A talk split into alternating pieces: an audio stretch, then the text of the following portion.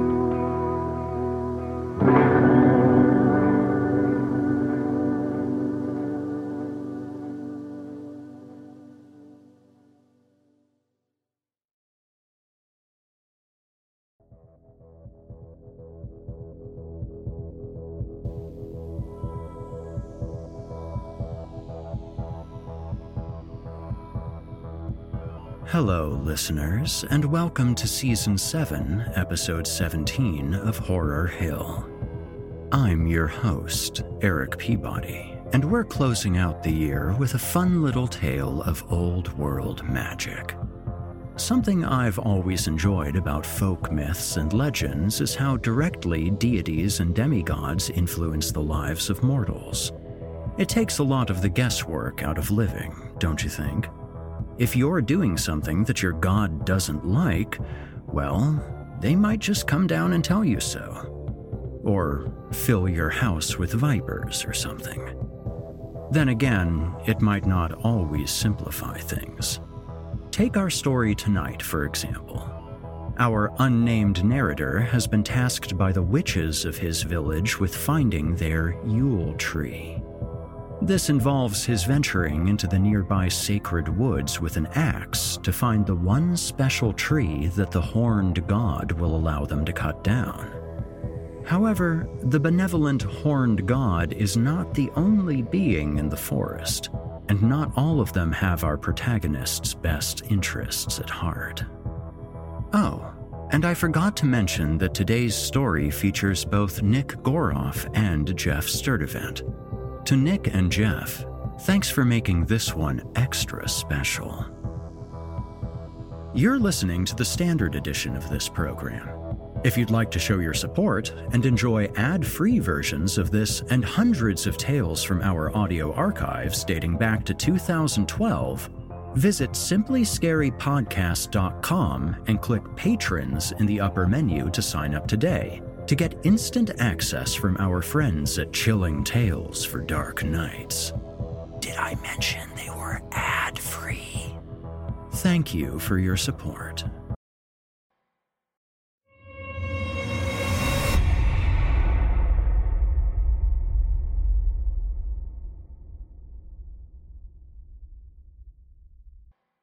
And now, from the Vespers Bell, I give you Hoofprints in the Snow.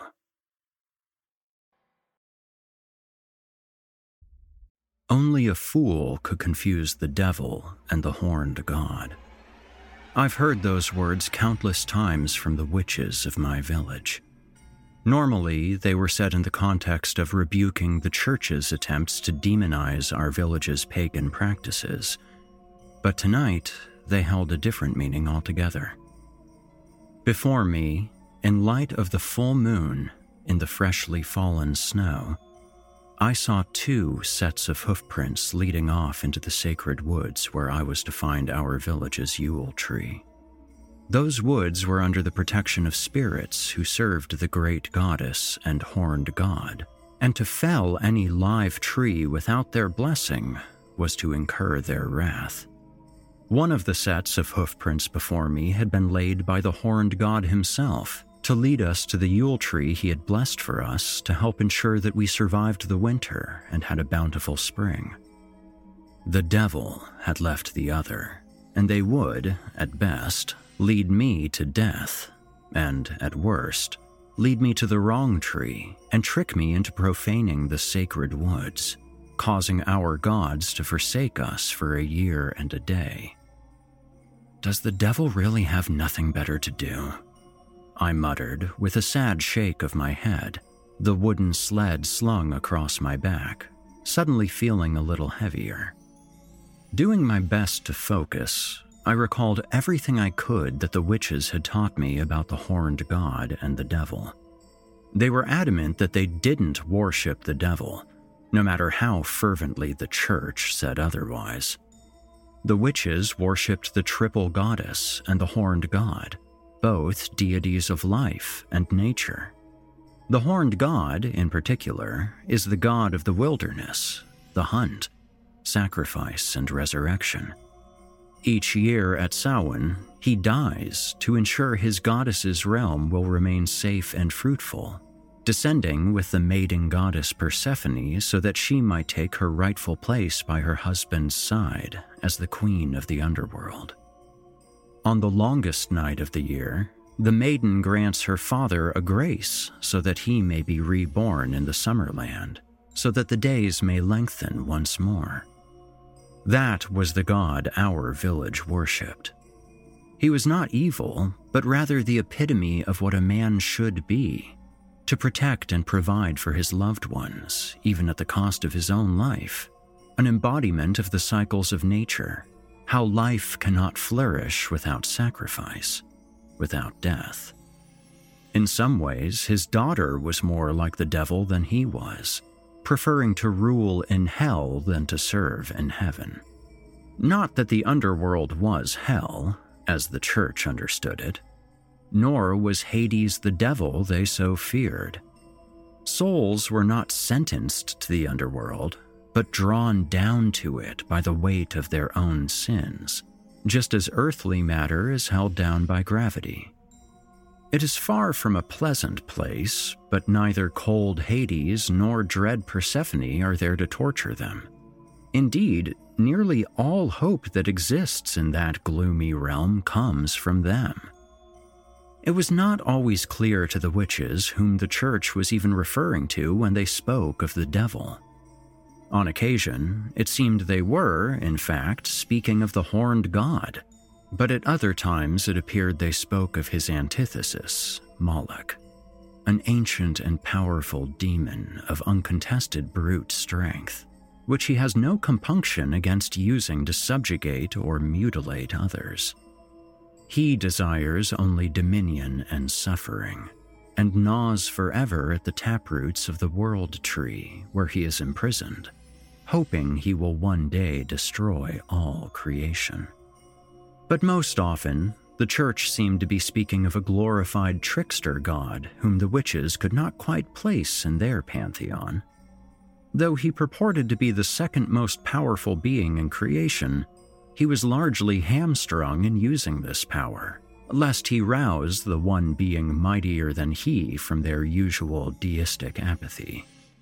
Thus, he mostly had to rely on cunning and subterfuge to achieve his goals, and seemed to enjoy doing so immensely. And here he was tonight, trying to stop me from getting a Yule tree.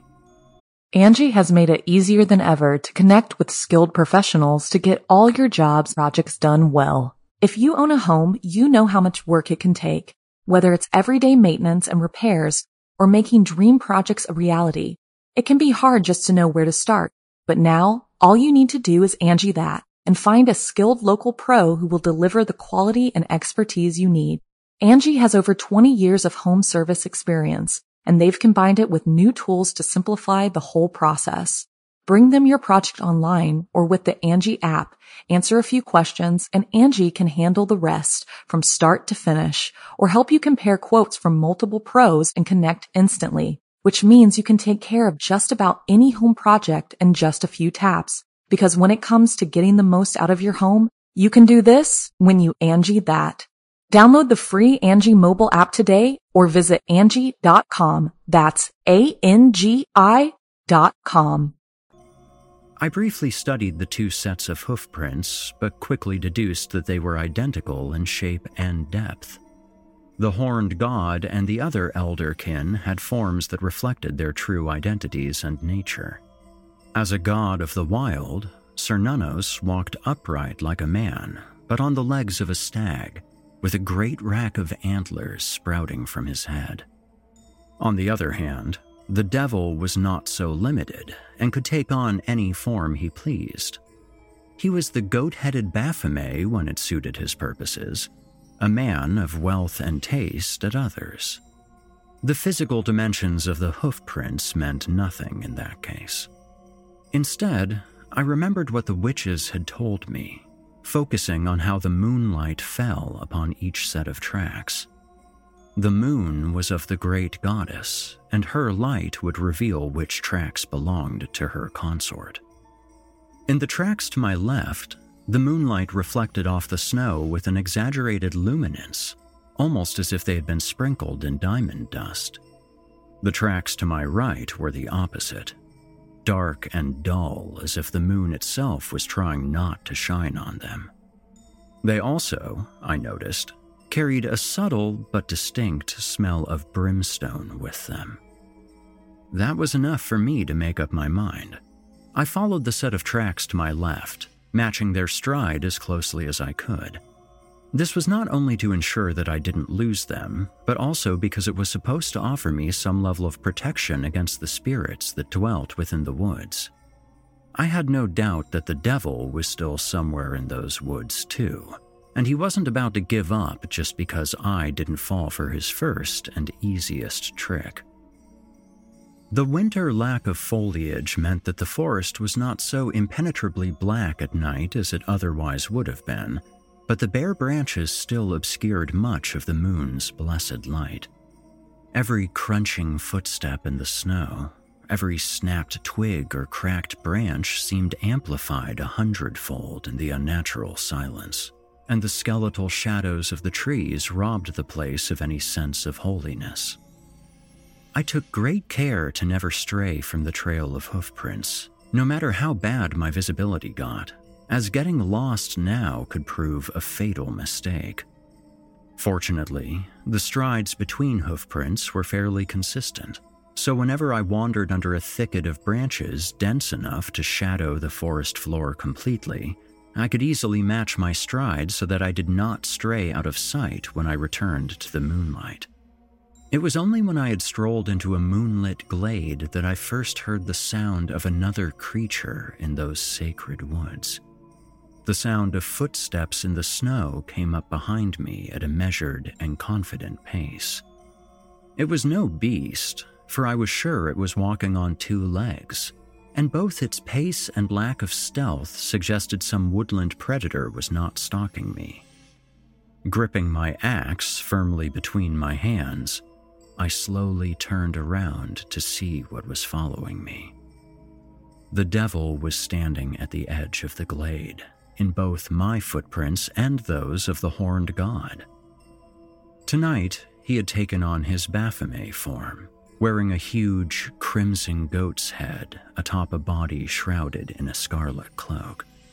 The goat's great horns, long ears, and pointy beard were all positioned to form an inverted pentagram, and the gleam from his golden eyes created a halo around his head to make it an inverted pentacle. He was taller than I was, even though he was stooped as if by age, leaning on a great wooden staff for support. Nice night for a walk. He commented casually, as though we were but two ordinary men who had happened to cross one another on a hike. When he spoke, it was not mist but smoke that he exuded from his nostrils, a sign of the great infernal heat inside him that could not be quelled by any winter. I looked down in despair at the tracks where the devil now stood, realizing that I could no longer trust them to lead me back out. You dare to despoil the omens left by another god? I demanded. While I made no attempt to hide the anger or frustration in my voice, I let my axe fall to my side, knowing there was no point in threatening him. I'm the daring sort, he retorted. But these woods are not meant for mortals, omens or no. So I would say that your presence here is far more daring than mine wouldn't you? You are correct that these winter woods belong as much to the summer land as they do to the living earth, and are thus not meant for the living or the damned. I replied confidently. Well, if neither of us is welcomed here, then we should leave together, eh? I'll keep you warm, and you keep me company. We'll double our chances of making it out unscathed. He offered. I know what it is you seek, Baphomet. You wish to make my village your followers to cement the church's view that we are heretics and so further discord between us. I accused vehemently, spittle flying from my mouth that froze before it hit the ground. Me? Cause trouble? Never. He said with a sly grin. I'm trying to save you trouble. You're here to find a Yule tree, are you not? Chopping it down and dragging it back on your own is hassle enough, and yet here, you risk offending the gods themselves if you fell the wrong one, through no fault of your own, I might add. If you ask me, your gods are every bit as capricious and unreasonable as the delirious dreaming demiurge the church serves. Do you not weary of their mysterious, ineffable ways and fickle tempers? As you may well have heard, I prefer contracts with clearly stated terms. Do you want to break your back and risk your life for a mere token of your god's goodwill, which they may or may not choose to honor? Come, stand by my side and keep warm We'll share drinks by the fire at the tavern and work out a contract where our obligations are as clear as day. I can do everything your gods do for you and more. And I'm sure we can agree on something you can give in exchange that would make it worth my while. If you do not mean me harm, then why did you not make this offer immediately instead of trying to lead me astray with your hoofprints? I demanded. I'm sure I don't know what you're referring to. I only just came upon you now, and if you came across any footprints I might have left earlier, that was sheer coincidence. He insisted. As the moon moved across the sky, I saw him take a small step back into the shifting shadows to avoid its light. You claim to be more powerful than the great goddess, and yet you cannot even endure the light of her moon. I scoffed. moonlight is so cold. I prefer warmer forms of illumination, he replied, snorting a puff of flame out of his nostrils that was instantly snuffed out when the light of the moon touched it. Be gone, Baphomet. You've wasted enough of my time, I said as I turned my back to him, confident that he would not pursue me through the moonlight. I've got a Yule tree to find. Oh, you'll find it. I do not doubt that. I heard him shout as I marched along the trail of hoofprints. But you'll never find your way back without my help. He was lying. Going back the same way I had come in would have been ideal, but the sky was clear and the moon was full. So long as I knew where the moon was in the sky, every shadow was a compass. The deeper I trekked into those woods, however, the shadows became fainter and fewer. Everything from the snow to the trees seemed to be absorbing and radiating the hallowed moonlight until everything was bathed in ambient light that cast no shadows at all. Since I no longer needed to fear losing the horned god's footprints in this unnaturally bright light, I forewent their protection and dared to walk just beside them so that I might leave my own distinct footprints to follow out. This was a riskier choice than I first realized, for I soon found myself surrounded by spectral satyrs that I'd failed to notice until they were almost right in front of me. Though it is perhaps more likely that I didn't so much fail to notice them as I could not see them until they allowed for it. These were servants of the horned god, humanoid with goat or deer like attributes but none possessing a fully inhuman head as Baphomet had. They possessed no physical form and were made only of soft, incorporeal luminescence that left no trace in the snow. Several of them hid warily behind the trees nearest to me, but one of them knelt directly in my path, staring at the hoofprints with somber reverence. He's still following you. The satyr bleated, nodding his head behind me. I looked over my shoulder and saw Baphomet in the distance. He had drawn his hood over his head as some protection against the now ever present moonlight. He's not welcome here. He would burn this whole wood to ash out of malice if he could. Always he seeks to sow discord between spirits and mortals to keep our planes separate. He hates your kind, you know. He's outraged that souls born of flesh should be counted among the blessed or the damned. He'll offer you worldly boons or physical safety only so that you may more easily scorn blessings of spirit, and always at a cost that will earn you the ire of the gods. I'm sorry I brought him here. I apologized, shivering as much from the cold as from the thought of having profaned such a sacred site, however unintentional but I've come only to claim that which the horned god has offered us. Our village will not be safe without his protection. So you care more for the welfare of your village than you do for the sanctity of these woods? The witches chose poorly when they sent you in here, then, and Baphomet chose well when he decided to follow you. The satyr accused me, his fellow fauns hissing at me in disdain from behind the trees. I will not forbid you to go further, even if I had the right to do so. The Yule tree already belongs to your village, and a gift given cannot be rescinded. But I ask you to stop here and think before going any further. If the devil is still following you, are you willing to risk leading him where you're going?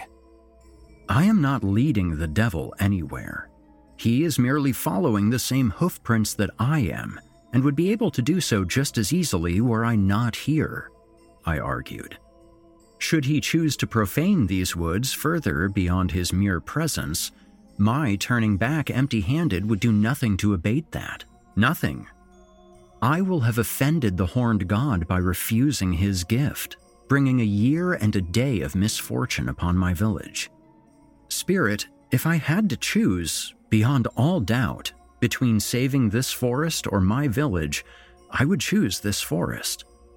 But as it stands, I can only see my sacrifice being for naught. and I will not betray my village because I happen to be stalked by the devil against my will. Please allow me to complete my task. The devil and I will be out of your woods all the sooner. Very well, then, the satyr said with a succinct nod, moving out of my path and gesturing to the hoof prints that remained before me. But stay on your guard. Old Baphomet has not endured the moonlight this long, only to give up now. I nodded gratefully and continued on my way, still feeling the scornful glares of the other satyrs as I insisted on defiling their sacred woods even more than I had already dared. Not a very welcoming bunch, are they? Baphomet asked, appearing behind me the instant I was out of the satyr's sight. I imagine they're more hospitable when the Prince of Hell isn't trespassing through their woods at his leisure, I retorted. Well, if this is the welcome they give a prince, imagine how poorly they treat the rest of the riffraff. he mocked. I must say, this gift you're so intent on retrieving seems to be a bit of a white elephant. It involves a rather substantial amount of work and risk to reap the benefits. Do you agree? You're clearly freezing. And if you so much as nick the wrong tree with your axe, you'll incur the wrath of your gods upon not only yourself, but the rest of your village, whose only sin was trusting you. The satyrs themselves have implored you to abandon this foolish quest for a Yule tree. You're putting everyone in needless danger. I must implore you as well.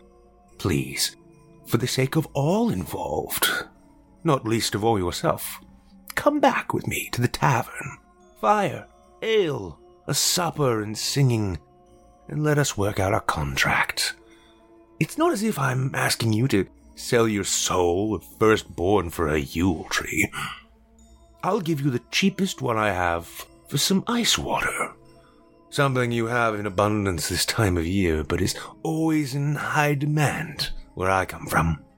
I'll give you some yellow snow if you'll leave me be, I snarled at him. He snorted some more fire, apparently quite offended by my audacity but I knew he wouldn't dare to spill blood in these woods. I pushed onwards through the deepening snow and plunging temperatures for a few moments more before I finally came upon the grove of sacred evergreens at the heart of the woods. Droplets of frozen starlight twinkled upon their snow laden branches, with sparkling silver pine cones dangling and spinning in the chilly air. Their needles were as close to being blue as green could be, and all as short and soft as fresh buds. Strands of iridescent, imperishable spider silk encircled them from top to bottom, and strange dream catchers woven by the satyrs had capped their crowns. Hmm, pre decorated. How convenient, Baphomet commented with a mocking nod of approval though it does look like a herd of deer trampled through here not too long ago. Hopefully, it hasn't muddled those hoof prints you were following too badly. Prying my eyes away from the wondrous sight of the Yule trees, I looked down upon the ground to see that it was covered nearly completely with crisscrossing hoof prints. Deer? I asked incredulously. Those are goat tracks. Moreover, they're tracks from a single goat, one with a penchant for walking on its hind legs at that. Most peculiar. Baphomet softly bleated, nodding as though he were deeply pondering this mystery. Shaking my head in disgust, I set off through the grove to find my Yule tree. Where are you going? Baphomet demanded. You can't tell which tracks are which now, surely. I've been walking in my god's hoofprints all night, devil.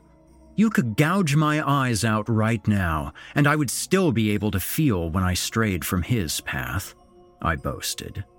And it was a boast. I was not certain that the feeling of hallowedness I got from standing in those hoofprints was not all in my head.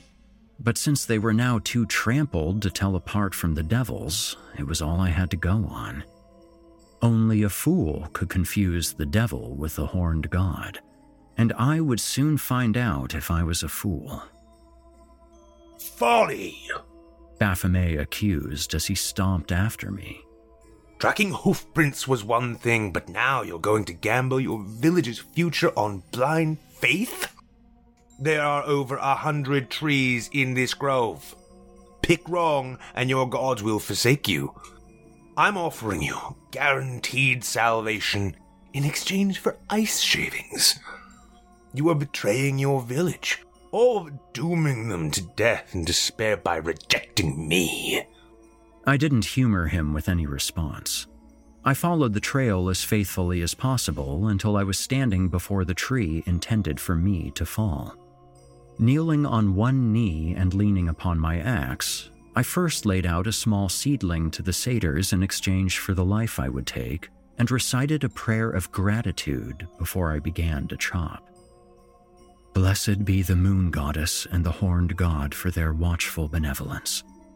Blessed be my feet that walk in the path of the Lord and Lady. Blessed be my knees that kneel at their altar of nature. Blessed be my eyes that see the path of spirit. Blessed be my bones that may endure the chill of winter. Blessed be my heart to resist wicked men and spirits that may malign my path. Blessed be my village for a year and a day by the grace of the horned God. May the love of the Lord and Lady forever surround and guide us. So mote it be. I bowed down, touching my forehead to the snow, before standing up again and raising my axe high. But before I could swing, its weight suddenly became so great that I could no longer hold it upright, dragging me down to the ground. Fool! Baphomet shouted his voice dropping in pitch as it raised in volume, taking on the timbre of preternatural rage. A shroud of smoke grew around him to protect him from the moonlight, a fire within him growing ever brighter as he slowly increased in size. If I cannot make you see sense through words, then perhaps a vision of things yet to be is in order. In a dream, I saw the entire sacred woods burning the smoke so thick it was impossible to tell if it was night or day, and my village was burning with it. I saw our witches bound to stakes, surrounded by kindling waiting to be lit. Some surviving villagers, seemingly the least able or least willing to fight back, were knelt down on their knees with their hands tied behind their backs, forced to watch the execution.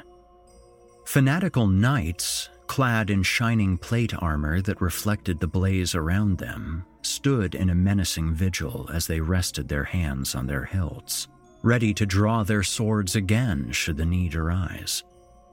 A cloaked inquisitor stood before the crowd, ranting and pontificating about how the witches were the brides of Satan and were an evil that must be purged from the world, then angrily throwing his torch onto the kindling. You cannot stop this. Baphomet said to me as I heard the witches' agonizing screams as they were engulfed in flames. Your gods cannot stop this. The church is too entrenched, too powerful. They decide what counts as heresy and what is to be done with heretics. You will convert or burn, but either way, your village will be no more. Ironically, the only way to protect yourself from the church is to embrace me. I will do more than give you bountiful harvests and ward off misfortune. I will bring woe upon any who would bring misfortune upon you. You will have no need to fear hellfire, when hellfire is what will protect you from the tortures of your adversaries. The inferno which engulfs the forest you hold so sacred will instead devour their rat infested cities. All who oppose us shall be rendered too destitute to raise their armies, too wizened from famine to raise a sword to fight, too wasted from plague to charge into battle. Their suffering will be such that even the most devout will be forced to accept that their God has forsaken them. The faith that fuels their fervor will be extinguished, and you will have no enemies to fear. Leave that axe where it lies. Forget these garish and inept totems and invite me into your village to discuss a contract. Only under my protection will you have any hope of remaining. I threw a snowball right in his face, and that put an end to his lobbying pretty quickly. He screeched in misery as the refracted moonlight in the snow scorched him ferociously, dropping him to his knees as he frantically tried to swat the offending substance off. I wish no harm upon anyone, devil, I rebuked him, rising to my feet and picking up my axe again. If you can only protect us from suffering by bringing suffering down upon others, then we will have none of it and ye harm is none of our Rede devil. And you, it seems, would harm many. That is why we will never serve you. Wasting no more time in berating him, I swung my axe into the tree trunk. I waited a moment for any sign that I had chosen wrong and had committed some great blasphemy, but no such sign came. I chopped quickly then, felling it to the ground in short order. By the time I was binding it and loading it onto my sled, the devil had mostly recovered from his injury and was back on his feet, glaring at me with a cold and quiet loathing. Plenty more snowballs where that one came from, I warned him. Well, it seems like I've lost a sale. He conceded at last, taking a slight bow as he turned to leave. Perhaps I'll call again come midsummer. You'll need music, and I'm awfully fond of the fiddle. And with that, he vanished into the dark, along with all his hoofprints. The only tracks left were those of the horned gods and my own. Sighing with relief, knowing that my trek back would be easier, I began pulling my sled back home taking pride in the knowledge that it would be safe and blessed for another year, and that I had beaten the devil in a snowball fight.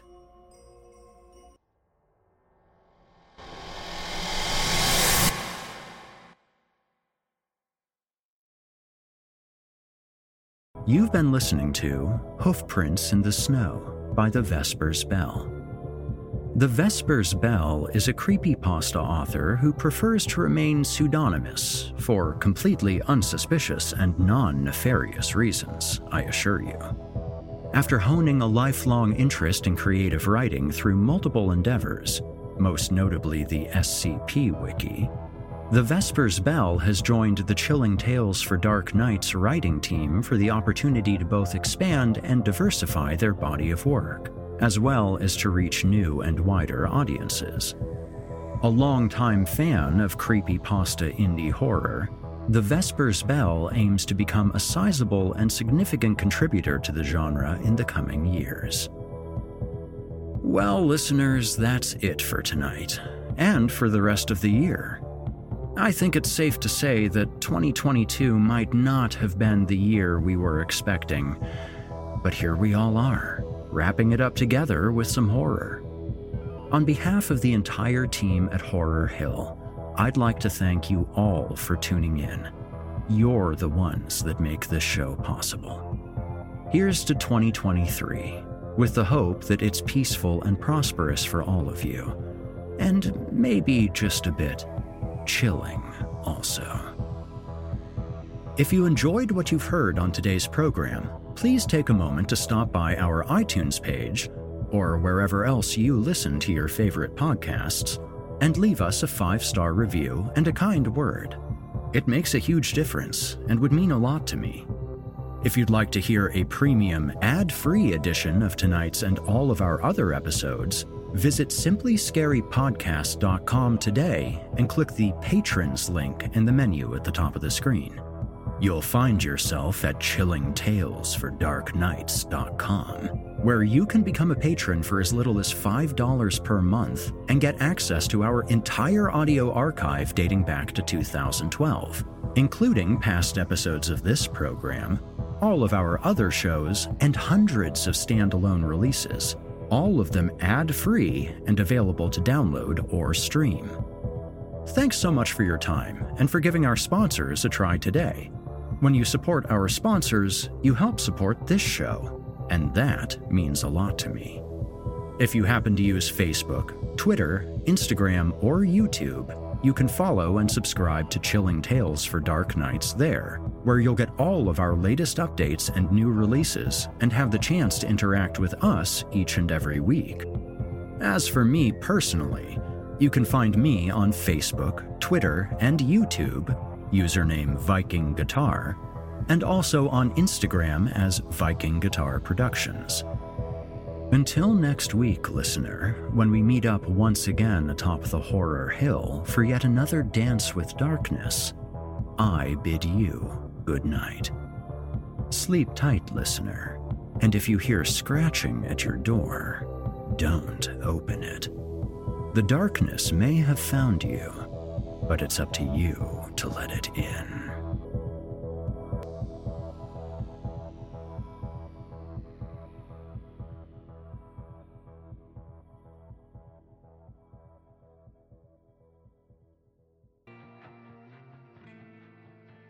You've been listening to the Horror Hill Podcast, a production of Chilling Entertainment and the creative team at Chilling Tales for Dark Nights, and a proud member of the Simply Scary Podcast Network.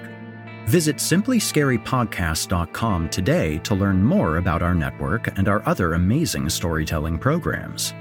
Tonight's episode was hosted by, and its featured tale performed by, yours truly, Erik Peabody. Selected stories have been adapted with the kind permission of their respective authors. Original music provided by Nikki McSorley and Erik Peabody. Finalization by Craig Groshek and S.K. Brown. Got a terrifying tale of your own that you'd like performed? I take submissions. Email it to us today at submissions at simplyscarypodcast.com to have your work considered for future production.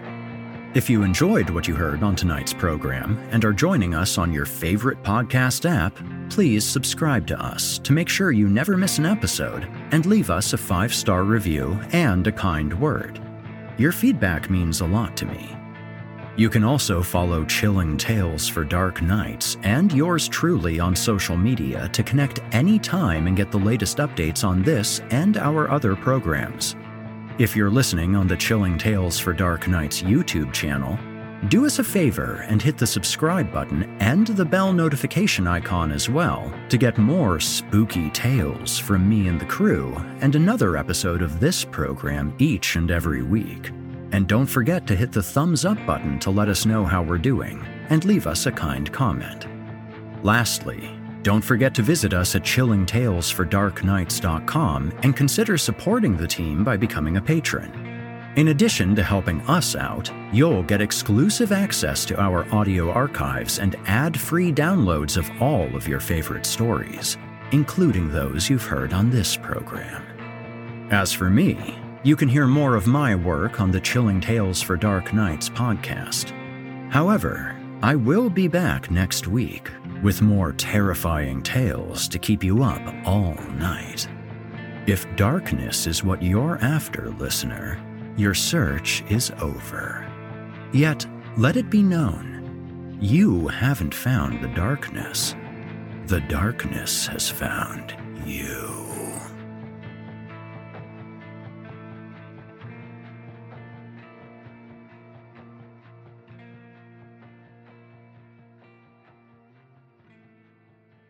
Angi has made it easier than ever to connect with skilled professionals to get all your jobs projects done well. If you own a home, you know how much work it can take, whether it's everyday maintenance and repairs or making dream projects a reality. It can be hard just to know where to start, but now all you need to do is Angi that and find a skilled local pro who will deliver the quality and expertise you need. Angi has over 20 years of home service experience and they've combined it with new tools to simplify the whole process. Bring them your project online or with the Angi app, answer a few questions and Angi can handle the rest from start to finish or help you compare quotes from multiple pros and connect instantly, which means you can take care of just about any home project in just a few taps. Because when it comes to getting the most out of your home, you can do this when you Angi that. Download the free Angi mobile app today or visit Angi.com. That's A-N-G-I dot com.